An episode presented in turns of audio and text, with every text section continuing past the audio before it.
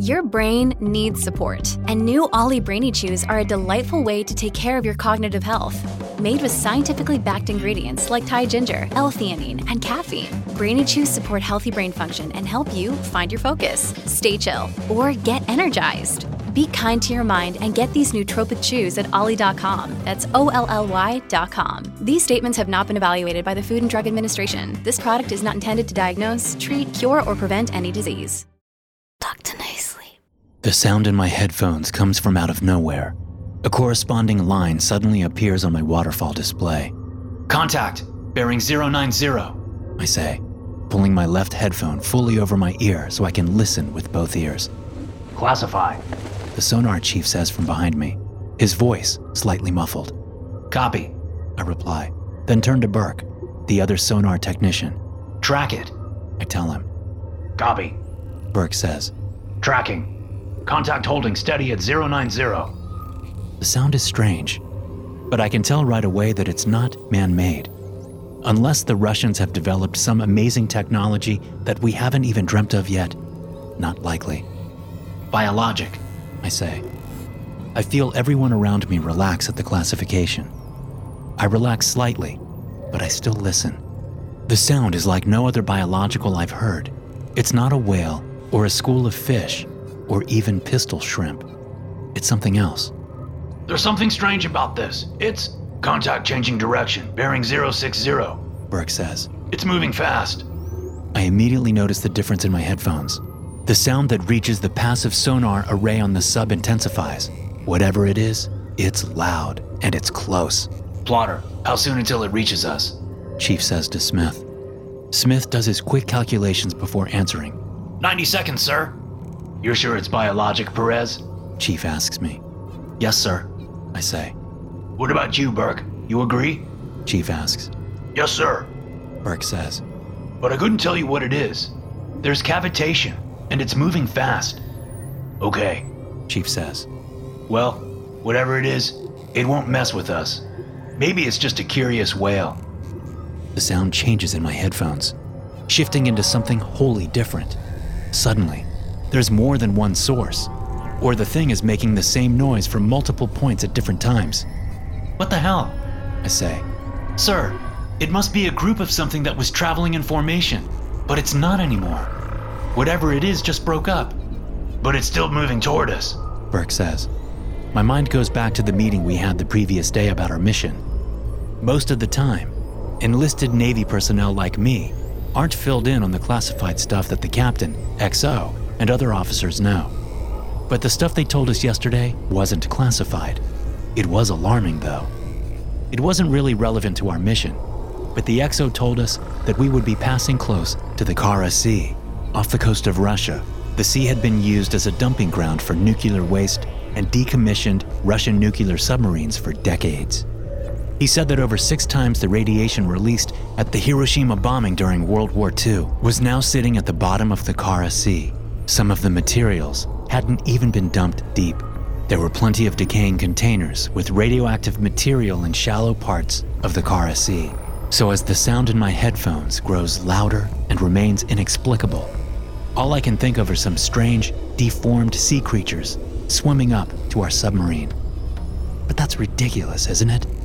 This isn't some B movie made in the sixties. It's real life. Whatever it is, it'll be gone soon. Sea creatures have never been known to attack a submarine, Chief says.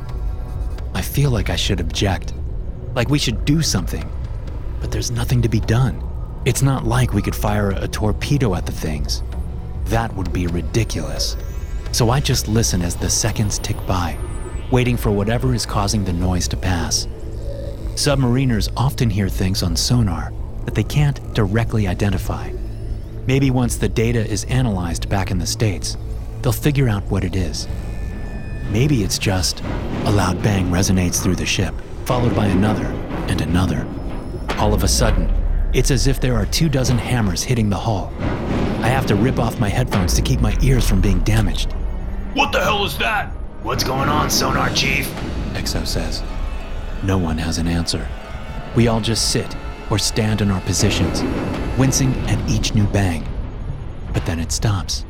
Everything is quiet again. I put my headphones back on, but hear nothing out of the ordinary. Just normal sounds that passive sonar picks up underwater. Commander Scott comes into the control room quickly, moving faster than I've ever seen. What was that? Are we under attack? I don't know, Captain, Chief says, the fear plain in his voice. Contact classified as a biologic, moving fast toward us. Then it banged into us. That didn't sound like an it, Commander Scott says. It sounded like a them, and lots of them. What is passive sonar picking up? Nothing, sir, Chief says, pointing to our waterfall displays. He's right. I'm not hearing anything strange anymore. A screeching sound suddenly erupts, causing me to once again pull my headphones off. Captain, there's something on the hull. It sounds like ripping metal. Scott steps past Chief in the cramped compartment and looks at the waterfall display, which is showing one thick, slightly wavy line, a representation of the sound the passive sonar is picking up. His eyes go wide. He reaches his hand out, and I hand him my headphones. He listens to them for about a second, then hands them back. Holy God, something's trying to tear us apart, he says. Something biologic? Chief says. Not possible. Scott ignores him, turning to dive control. Make all preparations for surfacing. Make all preparations for surfacing. The dive control officer repeats into his radio, broadcasting the order to the rest of the ship. The screeching sound coming from the passive sonar array is now filling the entire waterfall display screen, making it look like static on an old television.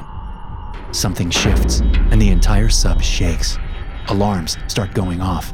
Hull breach! Someone shouts. Emergency blow! Emergency blow! Commander Scott says. I look over in time to see one of the officers flip the chicken switches next to the helmsman. Almost immediately, I feel the submarine angle up as high-pressure air forces water out of the ballast tanks, making us lighter. three hundred feet, Chief says. I lift my headphones to my ears again. two hundred fifty feet. And I don't hear any more screeching. We're going up toward the surface fast. Maybe we've knocked them all off, whatever they are. two hundred feet! Everyone's leaning forward to compensate for the angle. I'm leaning to the side since my seat faces the port side of the vessel. one hundred fifty! Hull breach? What the hell could have breached the hull? one hundred feet! The tense air in the control room seems a little less so now.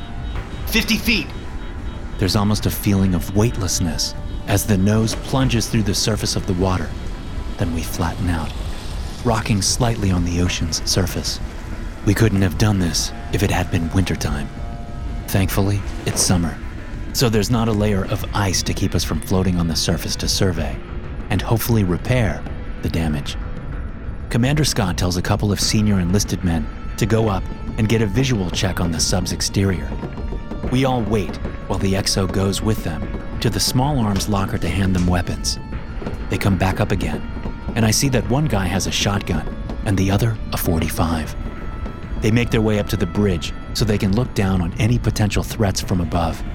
The whole control room waits silently for them to come back and report.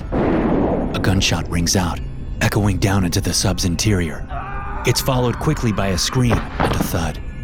Suddenly, the men gathered around the vertical ladder to the bridge are all shouting. I can just see the backs of the men there through the narrow doorway from the control room.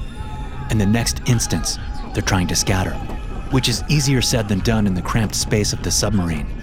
One of them, a big man named Salazar, turns around, moving toward the control room. His eyes are wide with fear. Something dark and wet drops down behind him. And before Salazar can step through the hatch into the control room, something erupts from the center of his chest. He looks down at it. It's a dark-colored, pointed, spear-like thing, sticking a couple of inches out of his flesh and through his blue uniform shirt. Everyone in the control room is silent for a second, wondering what the hell is happening. Salazar falls forward, revealing a black, crab-like creature standing about four feet tall. Two black eyes jut forward from its domed shell. Slowly, the creature puts the outstretched and blood-covered front leg down. It clicks as it touches the metal floor. The black eyes stare into the control room, a couple of long antennae waving in the air over its eye stalks. It looks like a crab, in that it has segmented legs that are longer at the front of its body and shorter at the back. But instead of two arms tipped with claws, it has two long, segmented arms that end in what looks like three large, sharp fingers, what would be two index fingers and a thumb on a human. It has six legs total, besides the strange arms, and its prickly black mouth opens and closes, as if tasting the air. Behind it, several more of these creatures drop into the submarine and scurry up into a line. One of them climbs up onto a wall like a spider, using its legs and finger claws to hold on. Commander Scott stands there, the closest to them, still as a statue.